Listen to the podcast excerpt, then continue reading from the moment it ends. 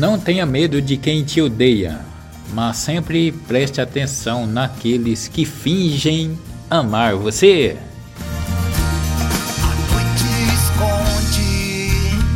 O falso evangelho deixa as pessoas orgulhosas daquilo que elas fazem.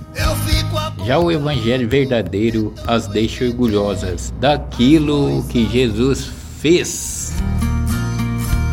O dia e logo aparecem estrelas que passam a noite no céu e que de dia descem. É o que parece quando o dia amanhece.